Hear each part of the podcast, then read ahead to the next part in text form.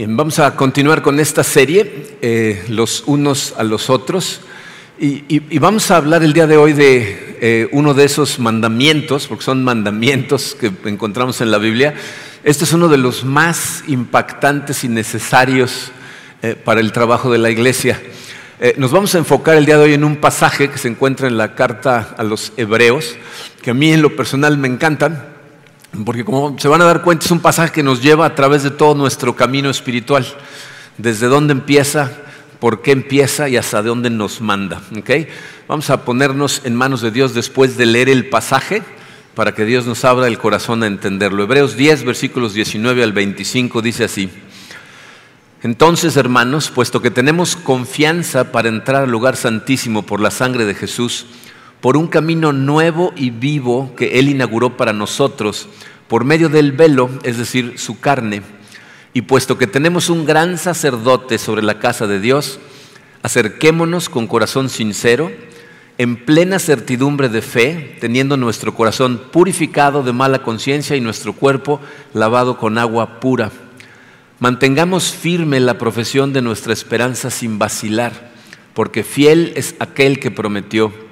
Consideremos cómo estimularnos unos a otros al amor y a las buenas obras, no dejando de congregarnos como algunos tienen por costumbre, sino animémonos unos a otros y mucho más al ver que el día se acerca. Vamos a orar, Padre Santo. Eh, te damos gracias, Señor, por tu amor. Eh, te damos gracias por tu palabra. Acabamos de leer, Señor, este pasaje que Simplemente al leerlo nos damos cuenta de la increíble necesidad que tenemos de tu Espíritu Santo para ayudarnos a escudriñar todo lo que viene ahí y entender realmente lo que significa para que tenga un impacto profundo en nuestro corazón. Señor, sé que estamos a punto de navegar por aguas turbias, por conceptos que en algunos casos son dolorosos, difíciles de de aceptar, en algunos casos ni siquiera nos damos cuenta de que es la realidad en la que vivimos y te necesitamos, Señor. Eh, te pido que tu Santo Espíritu nos dé una llenura especial, de manera que nos abra los ojos y nos deje ver la realidad de estas cosas que tú nos enseñas. Eh, y, y, que trabaje nuestro corazón, Señor, para que seamos transformados y podamos glorificarte con nuestra vida. Nos ponemos en tus manos en el poderoso nombre de tu Hijo Jesucristo. Amén. Miren, para entender eh, cuando hablamos de anímense o animémonos unos a los otros, para entender a qué nos está llamando, o sea, qué tipo de ánimo es el que necesitamos darlos, hay algunas cosas que necesitamos analizar. Eh, vamos a llegar a ese concepto, pero tenemos que atravesar por varios conceptos para entender de qué nos está hablando el autor.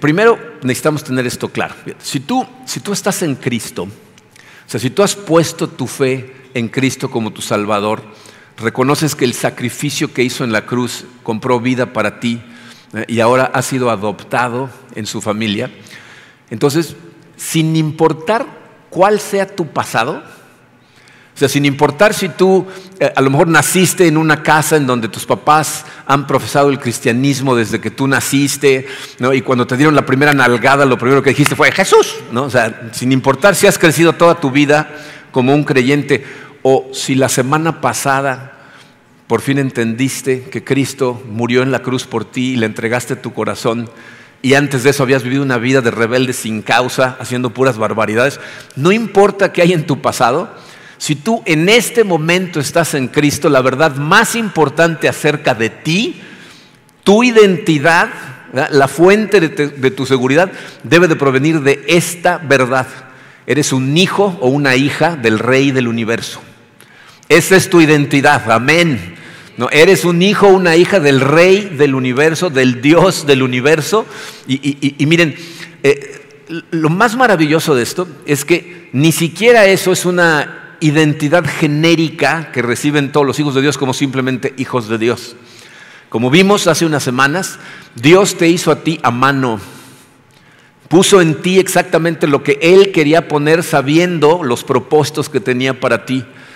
Te creó, en otras palabras, fíjate, te hizo único, única. ¿Entiendes lo que eso significa?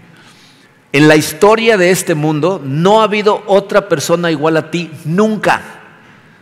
Eres una creación especial y única hecha por Dios. Y a través del caminar de tu vida, no sé qué edad tengas, qué cosas hayas vivido, pero lo que Dios ha estado haciendo en tu vida es, te ha ido dando una historia. Esa, esa historia eh, normalmente está combinada por altibajos.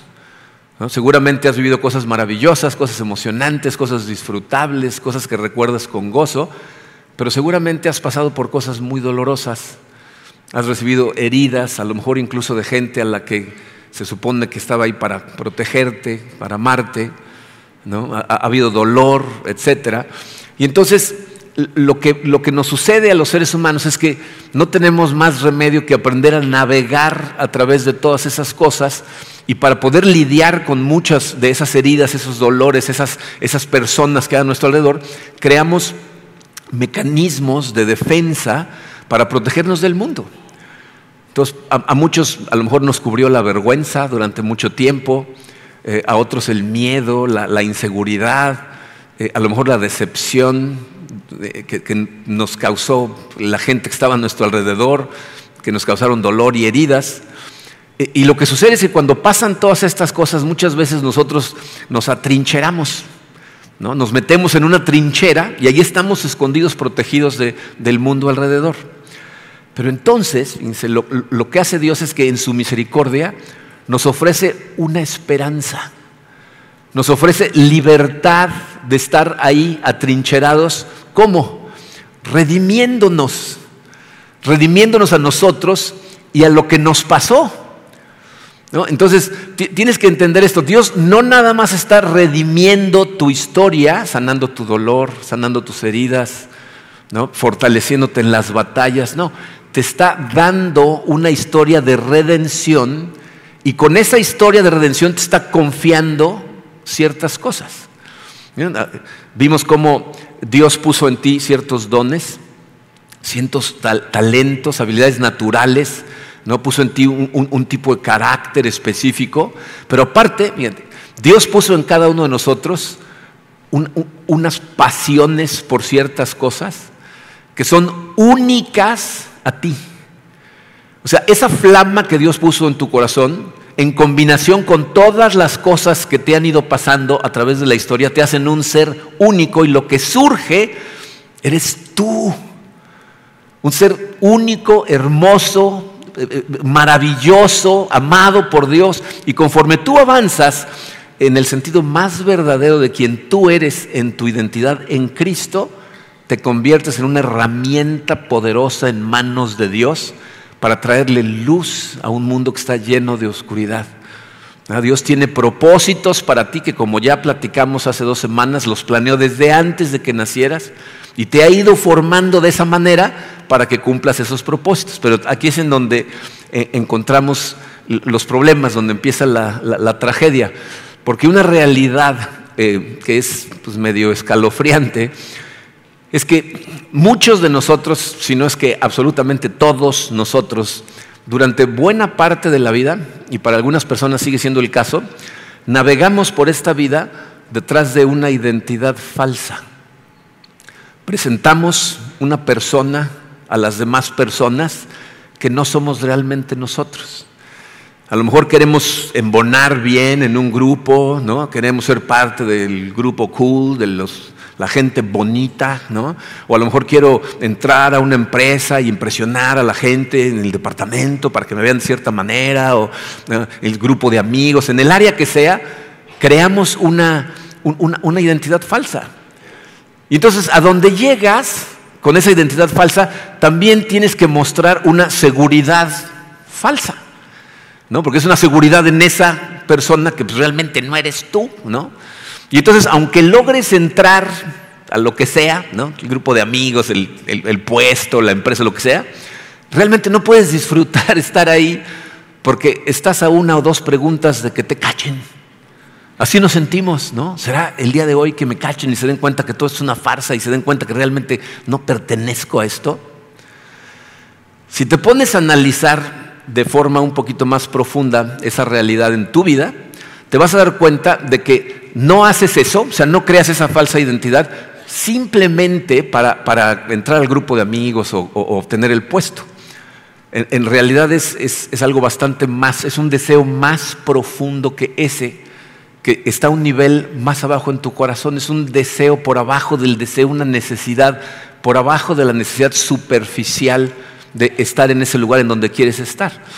Analizar esas cosas nos cuesta un poquito más de trabajo, pero cuando empiezas a identificarlas, empieza a conocer cosas acerca de ti. Y entonces te das cuenta que no es realmente el grupo de gente, no es realmente el puesto o el éxito que quieres alcanzar, sino es una necesidad desesperante que tienes por sentirte digno de pertenecer, por sentirte digno de ser aceptado por los demás. Y creo que muchos de los que estamos aquí saben exactamente de lo que estoy hablando. Tratamos de proyectar una persona, una imagen que es casi nosotros, pero no somos realmente nosotros. No es realmente quien tú eres. No es esa obra maestra que Dios está trabajando en formar a través de lo que Él puso en ti y de manejar las circunstancias y las cosas que te han pasado en la vida. Es una imitación barata. Y lo triste del caso es que pues, cuando vivimos de esa manera, vivimos con una inseguridad permanente y un miedo a ser descubiertos. ¿Por qué lo hacemos? Pues, por vergüenza. Tristemente pensamos que si eliminamos esa fachada, entonces la gente va a tener que lidiar conmigo.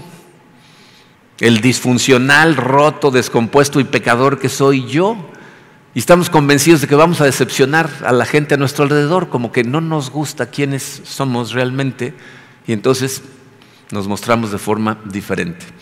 Ahora, quiero que pienses por un momento lo exhaustivo que es andar cargando con otra personalidad que no es la tuya.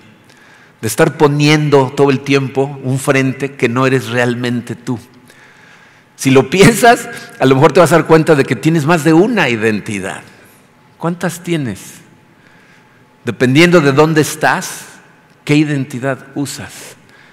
¿Con cuál te sientes más cómodo? ¿Familia feliz? ¿Todo bajo control? ¿Persona de éxito? hijos obedientes? ¿No? O sea, cuál traes el domingo? ¿Es la misma imagen la que vemos aquí que la que ve toda la demás gente que te conoce en las diferentes áreas de tu vida? Miren, yo tengo la esperanza de que no te sientas que te estoy apuntando con el dedo echado a ti, porque esta es una condición en la que caemos todos. De hecho, esto me recuerda a un individuo que estaba desesperado tratando de encontrar trabajo. Y entonces en su desesperación anda caminando por la ciudad y de repente pasa enfrente del zoológico y ve que hay un letrero que dice, se solicita ayuda, no se necesita experiencia. Y entonces dice, en el zoológico no se necesita experiencia, pues qué trabajo puede ser. Entonces se mete y pregunta, ¿qué trabajo tienen que no se necesita experiencia? entonces lo meten así medio escondidas y lo pasan a la oficina del director del zoológico. Y el director del zoológico entra a la oficina, cierra la puerta, baja las cortinas, cierra todo, así muy secreto todo. Le dice, ¿qué pasó? Dice, mire, le voy a contar algo, pero es un secreto.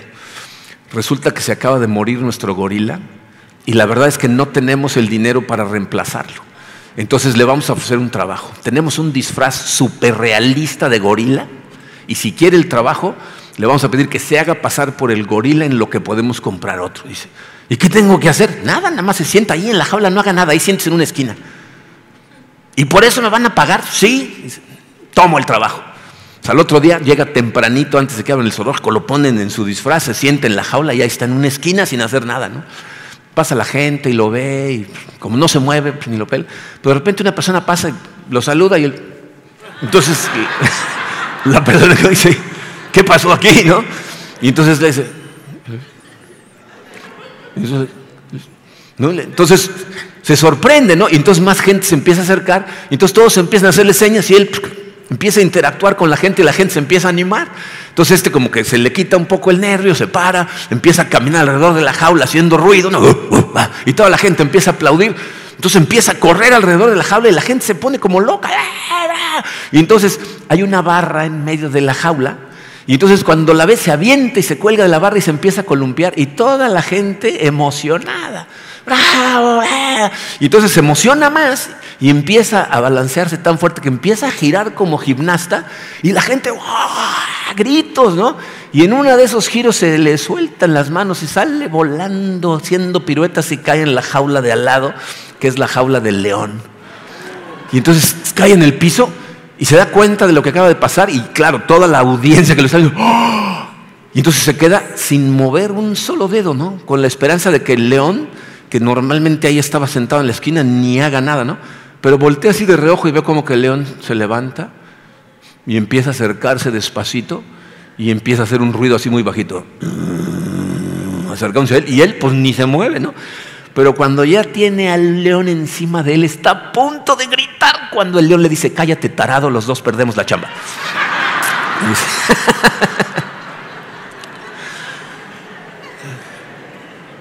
La verdad de las cosas es que todos andamos por este mundo disfrazados de gorila. O sea, todos caemos en esto. O sea, no es una cuestión de lo que tú haces, lo que yo hago, sino es la condición humana con la que tratamos de protegernos. Pero lo que Jesús nos dice en su palabra es que Él nos llama a vivir algo mucho mejor que eso. A vivir una vida que es verdaderamente segura, en donde te sientes seguro, no, no tienes miedo de que te estén cachando de nada. Una vida que es más sustentable, más disfrutable. Eh, eh, el autor de Hebreos nos está diciendo, Jesucristo hizo un camino para que tú pudieras acercarte a Él a tal grado que te transformara en la persona que Él sabe que debes de ser, la persona que Él diseñó. La obra maestra que está creando dice, quítate todo porque lo que quiero es que seas esa persona que yo estoy creando. ¿Entiendes lo que esto significa? O sea, Cristo no murió por tu identidad falsa, murió por ti. Eso nos sorprende, ¿no? Eh, yo, el pecador, el, el roto yo, por ti por, esa persona que estás tratando de esconder detrás de, la fachada, por esa murió Cristo, por el pecador. Y, y, miren, necesitamos entender, Dios te ama hoy, no ama una versión futura de ti, te ama hoy. O sea, no pienses que porque te estás poniendo fachadas Dios no te ama, Dios te ve. Sabe quién eres, conoce tu corazón, Él te creó, pero te ama a tal grado que lo que quieres que vivas una mejor vida, que la que estás viviendo en la trinchera, escondido atrás del disfraz. Y eso es exactamente lo que el autor de Hebreos nos está diciendo y es crucial que lo entiendas exactamente qué es lo que nos está diciendo, porque lo que tenemos aquí en Hebreos, en Hebreos 10, es un recordatorio de cosas a las que tú y yo tenemos un acceso exclusivo y que gracias a ese acceso exclusivo entonces podemos vivir una vida totalmente en libertad. Y aparte tenemos que vivirla para cosas específicas que ahorita vamos a, entender. vamos a ver de nuevo el pasaje. Van a ver que este pasaje empieza con dos presuposiciones que hace el autor. Él, asume que estas cosas las tenemos claras. Fíjese cómo dice. Entonces, hermanos, puesto que, esas dos palabras asumen que esto que sigue es algo que tú entiendes, puesto que tenemos confianza para entrar al lugar santísimo por la sangre de Jesús, por un camino nuevo y vivo que Él inauguró para nosotros por medio del velo, es decir, su carne, y ahí lo deja en suspenso, pero fíjense, ¿qué nos está diciendo? Tú y yo tenemos acceso al lugar más exclusivo que existe en el universo, que es el lugar santísimo. ¿Entienden lo que es eso? El lugar santísimo en el Antiguo Testamento es un lugar en donde estaba la presencia de Dios, pero era una sombra de una realidad en el cielo. El lugar santísimo en el cielo es en donde está la presencia de Dios.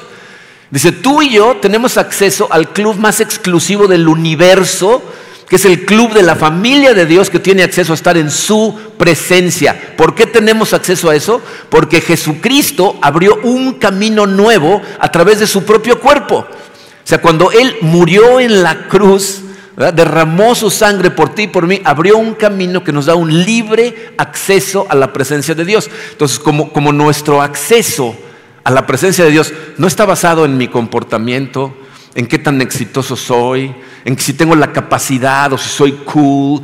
No, no está basado en ninguna de esas cosas, sino en lo que Jesucristo hizo en la cruz.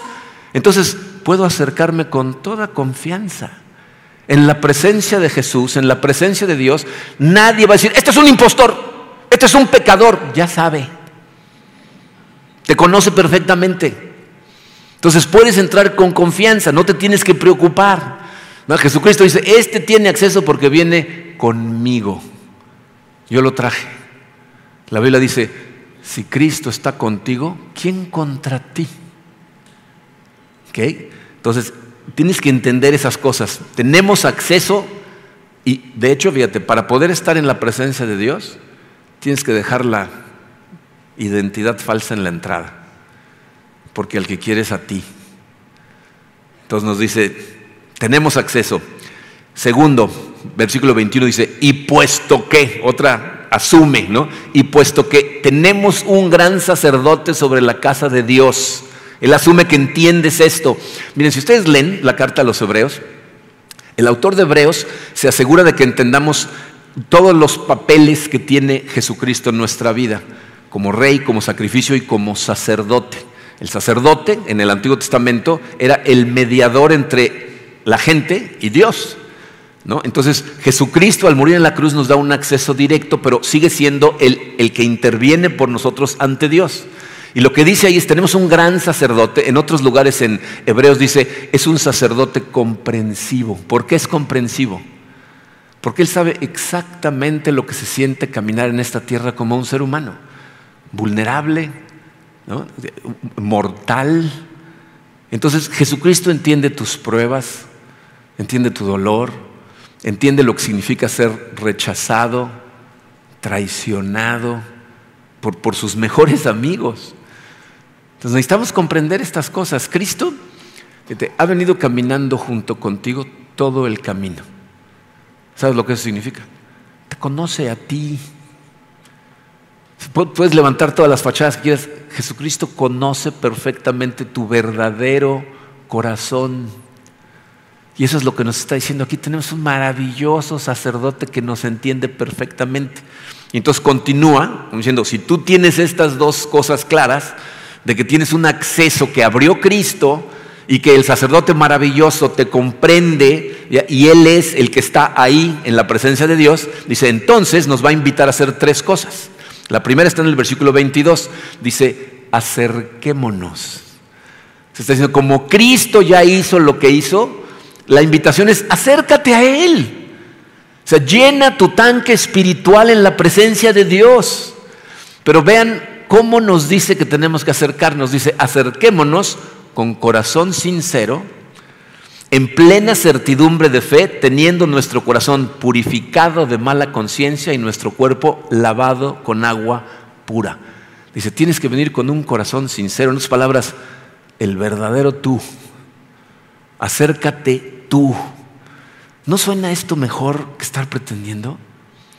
¿Se dan cuenta cómo algunos de nosotros incluso estamos de pretender en frente de Dios en nuestras oraciones? O sea, ¿no ves que Dios te está viendo de todas maneras tal y como eres? Miren, eh, esos mecanismos de autodefensa que, que utilizamos pretendiendo ser alguien más son comprensibles. De hecho, seguramente muchos de ellos fueron necesarios y de ayuda en algún momento en tu vida. Por eso algunas personas los siguen utilizando, ¿no? Quieres proteger tu corazón, no quieres que alguien le vuelva a hacer daño, ¿ah? no quieres que la gente te rechace. Piensen en lo que hacemos. Si yo te presento una imagen falsa, si la rechazas, no me estás rechazando realmente a mí, estás rechazando la imagen falsa.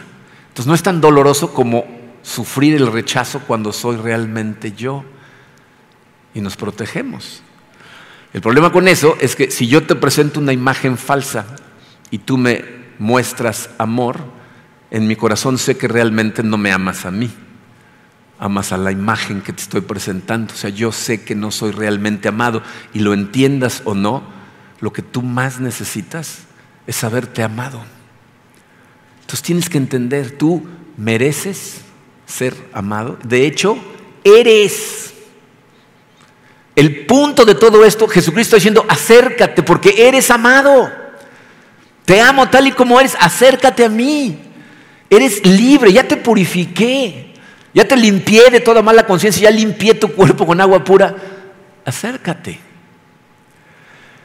Creo que el problema de mucha gente por la que no ven la necesidad de acercarse a Cristo es porque no están conscientes de lo sucio que están, de lo descompuestos que están, de lo perdidos que están. ¿Lo, tienes tú claro?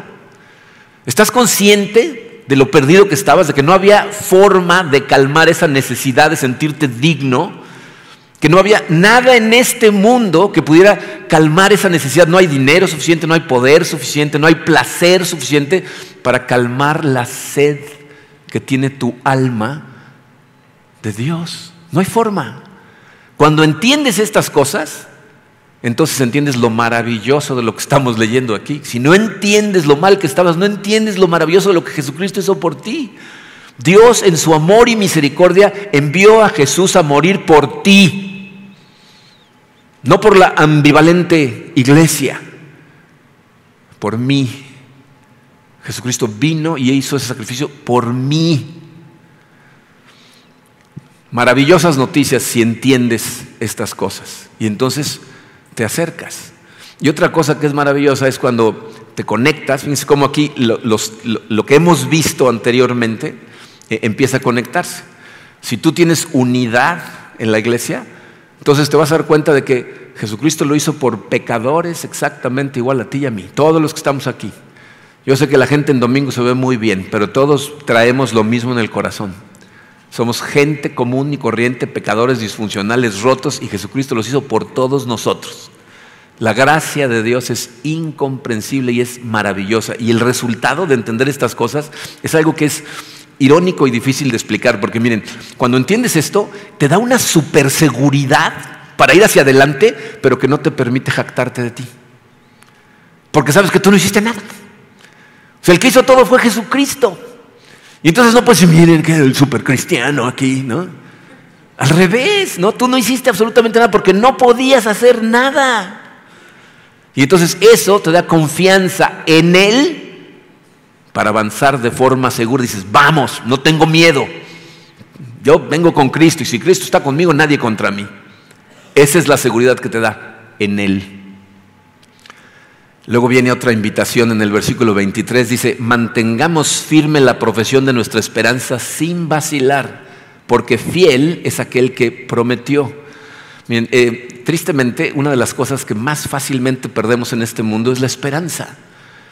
Vivimos en un mundo complicado, negativo, rodeados de gente disfuncional y rota tanto como nosotros. Entonces es muy fácil salir fortalecidos de aquí para 10 minutos después tener un encontronazo con alguien y otra vez perder la esperanza. Encontrar situaciones que vas a vivir dolorosas, enfermedades de gente, gente que perdemos, que de repente te quita toda la esperanza. Entonces lo que el autor está diciendo, no permitas que el dolor, las caídas, las batallas te hagan perder la esperanza. Dice, mantengamos firme la profesión de nuestra esperanza sin vacilar. ¿Por qué? Porque Dios nos promete que Él nos tiene en su mano poderosa.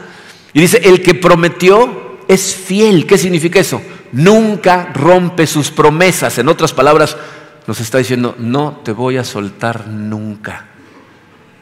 Acércate, avanza con seguridad porque te tengo, sigue adelante, aquí voy a estar. Esto no significa en ninguna forma que debemos olvidar lo que nos ha sucedido, el dolor, las batallas, ¿ah? o, debemos de pretender como si nunca sucedieron, o tener la idea de que ya nunca va a haber más dolor y más batallas en nuestra vida. Eso no es lo que significa. Significa que en, medio de la lucha, en medio del dolor, especialmente cuando las circunstancias son intransformables, lo que hacemos es aferrarnos a su mano poderosa y, con esa esperanza y esa fe, sabemos que se acerca un día. Viene en camino un día maravilloso cuando Dios va a renovar todas las cosas. Tu fe tiene que estar puesta en ese día, no en hoy. Bien, no va a suceder hoy, a lo mejor mañana, no sabemos cuándo, pero viene, ahí está nuestra fe. todo lo que está pasando aquí va a pasar. Y entonces vamos a estar en perfección en su presencia. No pierdas la esperanza. No tengas la esperanza puesta aquí. Y luego viene la tercera invitación. Dice, consideremos cómo estimularnos unos a otros al amor y a las buenas obras. el autor ahí dice, considera, o sea, voltea a tu alrededor y busca las oportunidades que Dios te presenta, ¿ah? que son ventanas de Son, situaciones que de repente se presenta una persona que, que, Dios pone enfrente de ti y que tienes la oportunidad de estimularlos al amor y a las buenas obras. Y si no aprovechas eso, se te va. Entonces dice, échale porras a la gente que va caminando hacia adelante haciendo las cosas que yo los he puesto a hacer. Anímalos, estimúlalos. Dice, esa estimulación eh, puede, por el lenguaje como está escrito en griego, puede verse de forma negativa o positiva. De forma negativa se vería como, como una astilla. ¿Alguna vez has clavado una astilla en el dedo? ¿Se han clavado una astilla? que es molestísima y todo el tiempo ahí, la sientes, ¿no? Y, y, no deja de molestarte hasta que qué. Pues hasta que te la sacas, ¿no? Bueno, aquí cuando dice estimúlalos al amor, de forma negativa es sé como una astilla. Que la gente tenga esa astilla en su corazón de que tiene que estar estimulado para hacer el amor, para estar amando a la demás gente, para hacer buenas obras. De forma positiva sería como una voz de, de motivación al amor que todo el tiempo está haciendo, vamos, hay que amar a los demás. Tú puedes hacerlo. Acércate. Ya te abrió un camino Dios por su sangre a ser tú. Ahora sé tú y ama a los demás. Tú puedes. No se trata de inyectarle a la gente un falso valor o una ridícula confianza en ellos mismos, sino recordarles esa profunda verdad acerca de quiénes somos en Cristo. Que te acuerdes de dónde viene tu identidad. Entonces no es motivación simplemente a la actividad. No piensen cuánto, cuánta eh, gente en el mundo se dedica a la motivación. ¿Pero qué te motivan? A cosas del mundo. Tú puedes echar ganas, puedes vender más, comprar casas, viajar, ¿no? O sea, e, e, es motivación a la actividad del mundo para el éxito del mundo, pero aquí estamos hablando de motivación para actividad que está relacionada con la extensión del reino de Dios, el amor, las buenas obras. Nos hace una advertencia que otra vez nos conecta con lo que vimos hace dos semanas. Dice, no dejando de congregarnos como algunos tienen por costumbre. ¿no? Tenemos que estar unidos en Cristo. ¿no? Para poder eh, motivarnos mutuamente el amor, pues tenemos que estar caminando juntos, trabajando juntos, sufriendo juntos, las cosas que vimos hace un par de semanas. Y entonces dice, sino animémonos unos a otros. Esa es nuestra declaración del día de hoy. Entonces, aquí está empezando el sermón. Todo lo demás fue introducción. Es cierto. No, lo que pasa es que era necesario atravesar por todas estas cosas para entender a qué nos está pidiendo que nos animemos unos a otros. ¿A qué nos está pidiendo que nos animemos? A recordarnos mutuamente nuestra identidad en Cristo a la que ya tenemos acceso a recordarte a ti en todo momento lo que Cristo hizo por ti para que tú pudieras ser tú y la razón para la que te lo dio, para que sostenido y fortalecido por esa fe vivas para los propósitos que Dios tiene para tu vida. O la palabra animar en griego, que depende de la versión de la Biblia que leas, va a decir diferentes, exhortar, animar, en griego significa anemos, significa soplo de valor o coraje espiritual. ¿Entienden la idea? O sea, se trata de que tú o yo vamos a inyectar un soplo de valor espiritual en otra persona. Por eso el autor empieza donde empieza. Recuerda qué, te dio acceso, qué te permitió entrar a la presencia de Dios. No fue tu identidad falsa, fue la sangre de Cristo que te redimió a ti, al verdadero tú, y te convirtió en una nueva hermosa y poderosa criatura cuando estás en sus manos. Y ahora tú puedes hacer lo mismo por otras personas. Dice, animémonos unos a otros, recordémonos mutuamente, trabajemos juntos correctamente. Piensen esto, ¿por qué podemos trabajar juntos correctamente cuando entendemos estas cosas? ¿Ah? Podemos trabajar para la gloria de Dios sin estar compitiendo unos con otros, ¿no? Porque en este mundo hay dos opciones para trabajar juntos. O cooperamos o competimos. Piensa en el mundo, en tu trabajo, en tu empresa. O, la gente cooperan para hacer el trabajo o compiten. ¿Por qué podemos trabajar sin competir en la persecución de la gloria del reino de Dios? Porque no tenemos nada que ganar. Ya tienes todo. Ya ganaste todo lo que podías ganar. Ya tienes a Cristo. Él es la recompensa. Entonces no hay más que ganar. Y no tienes nada que perder. Porque estás seguro en Él. Te dijo, no te voy a soltar nunca. Entonces no tengo ni que ganar ni que perder. Lo único que tengo que hacer es vivir para la gloria de Dios y animar a mis compañeros para que vayamos juntos. Ese es el tipo de ánimo. No se trata de un ánimo superficial, que ya sé que nos encanta. Cuando la gente dice, ay, qué bonita camisa, ¿no? qué bien te ve el corte de pelo. Está padre eso. ¿eh? También está bien hacerlo. Pero aquí estamos hablando de un tipo de ánimo que va a un nivel bastante más profundo en tu corazón. Yo no sé si alguna vez lo has experimentado, pero a lo mejor en algún momento una persona de repente te dijo unas palabras que a lo mejor te tomaron por sorpresa, que se fueron a un nivel en tu corazón bastante más profundo, que a lo mejor incluso te hicieron sentir vulnerable y a lo mejor la otra persona tuvo que hacerse vulnerable para decirte lo que te está diciendo, pero le inyecta de repente vida a tu vida y te da valor y hasta se te hace un nudo en la garganta de la motivación que estás sintiendo por salir y vivir para la gloria de Dios. De eso está hablando el autor de Hebreos. Y termina diciéndonos palabras que deberían de inyectarnos urgencia, dice, y mucho más al ver que el día se acerca deberíamos tener un sentido de urgencia en animar, animarnos unos a otros a hacer estas cosas, porque se acerca un día en donde esto se va a acabar. ¿eh? Esto va a terminar. Y, mucha gente, estaba hablando con gente eh, esta semana pasada en me dicen, ¿tú crees que ya regresa Cristo esta semana? Eh, yo les dije, pues no sé si esta semana, pero a lo mejor te atropella un camión mañana y para ti es lo mismo. Esto, tú, no tienes mañana asegurado, yo no tengo mañana asegurado y la gente a mi alrededor no tiene el mañana asegurado. Tenemos que animarnos unos a otros en este momento. Necesitamos traer luz y ser luz para los más que podamos en todo momento para vivir como Dios quiere que vivamos. Obviamente, aquí también aplican algunas de las cosas que hablamos acerca de unidad unos con otros tienes que estar dispuesto a ser vulnerable. Y yo sé que esto da miedo, ¿eh? créanme que sé que da miedo, pero si mi corazón va a ser animado a ese nivel, entonces mi corazón tiene que ser conocido a ese nivel. Si yo no te muestro mi corazón realmente, no me puedes animar. Por eso el autor empezó hablando de la seguridad que tenemos en Él. Jesucristo nos está diciendo, no te preocupes, te tengo. Ve hacia adelante, empieza a quitarte esas máscaras y muévete hacia adelante. Necesitas ser conocido para entender lo que se siente, ser conocido y ser amado. Yo no sé si lo has experimentado en tu vida, pero ser conocido y amado es la sensación más maravillosa del mundo. Saber que una persona te ama a ti, que en ningún momento tienes que pretender ser otra cosa que lo que eres. Y, obviamente eso, eh, miren, es una cosa muy irónica porque abrir tu corazón es algo que transforma tu vida. ¿Por qué?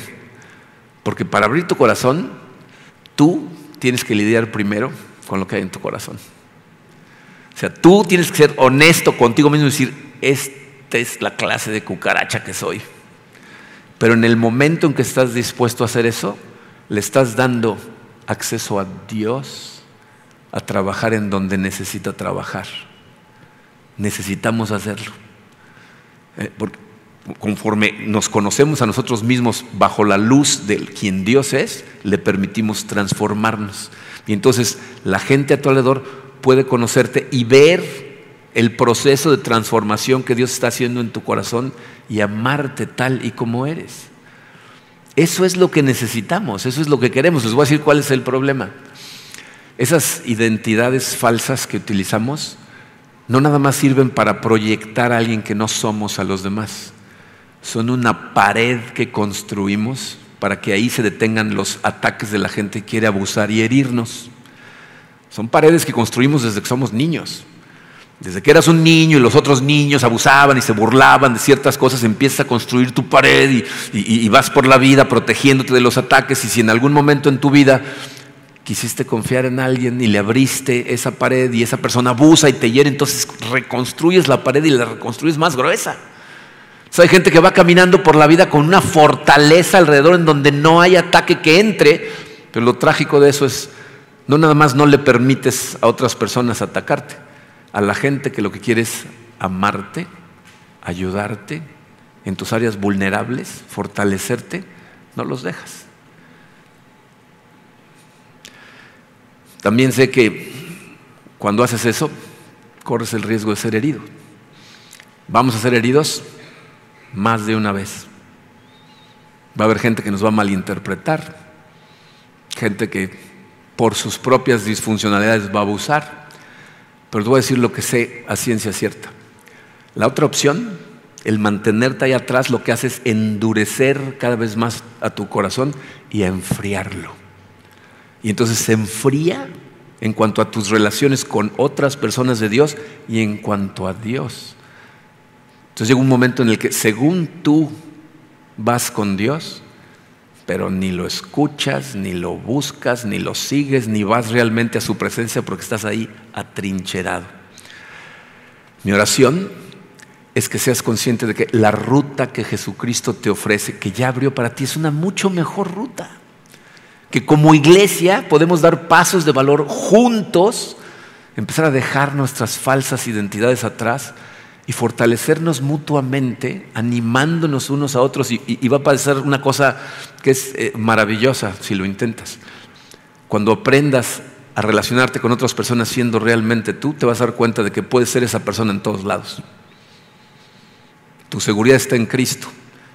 Y entonces te empiezas a dar cuenta que lo que los otros lugares, por más que se traten de burlar y hacer lo que sea, esa gente realmente te admira, pero le da vergüenza admitirlo.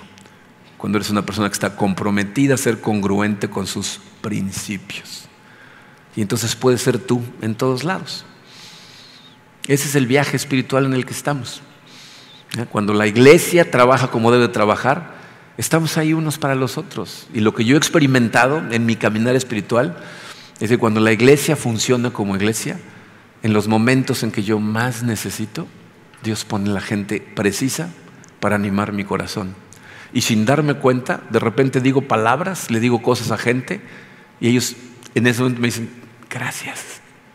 Eso es lo que necesitaba escuchar hoy empezamos a motivarnos mutuamente. Miren, yo no puedo terminar, podría darles una cantidad de ejemplos de cuántas veces eh, estamos, Karina y yo, eh, golpeados por la vida, tambaleándonos las rodillas, y Dios invariablemente me llega un correo, me llama una persona, me encuentro a otra, nos dan testimonios de cosas que el trabajo que está haciendo Comunidad de Fe ha hecho en las vidas de las personas y la, fortaleza que tienen en Cristo gracias a lo que hacemos aquí.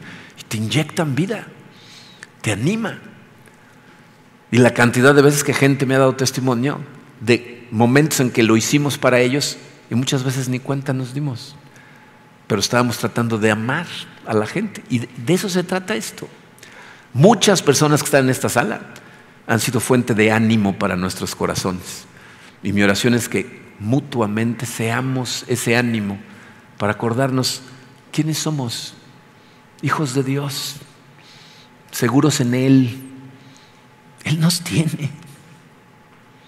Nadie contra nosotros, sin importar el dolor, las batallas. Seguimos juntos en Él y entonces podemos seguir juntos porque solos seríamos derrotados. Vamos a orar. Padre, te damos tantas gracias, Señor, por, por tu amor, que nos lo muestras de tantas formas, Señor. Tu muerte en la cruz que abrió ese camino a Dios es la manera más poderosa en que nos lo mostraste. Pero tu idea de la iglesia es una de las cosas más maravillosas que se te pudieron haber ocurrido. Rodearnos de una familia de gente que está sufriendo y gozando de la misma manera que nosotros, pero caminando de tu mano. Te damos gracias, Señor, por cada una de las personas que has puesto en nuestros caminos para ser nuestro ánimo, para ser nuestra fortaleza, para darnos palabras de vida cuando más las necesitamos. Y te pido, Señor, que nos ayudes a, a hacer lo mismo para otras personas. Estoy seguro que en este momento, si te damos un momentito, podrías traer a nuestra mente la cara de personas a nuestro alrededor que necesitan ser animadas, que a lo mejor en lo profundo de nosotros sabemos que deberíamos de estarlas animando y ya sea por miedo o por no querer ser vulnerables, no lo hemos hecho.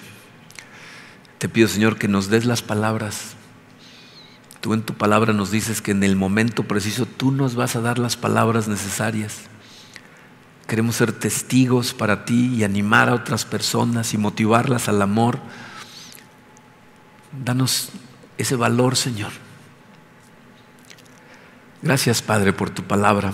Necesitábamos escuchar estas cosas y te damos gracias por haberlas traído a nuestras vidas. Ahora mándanos, envíanos hacia allá afuera con ese amor del que tú nos llenas para poder animarnos mutuamente y motivarnos al amor, Señor. En el hermoso nombre de tu Hijo Jesucristo te agradecemos. Amén.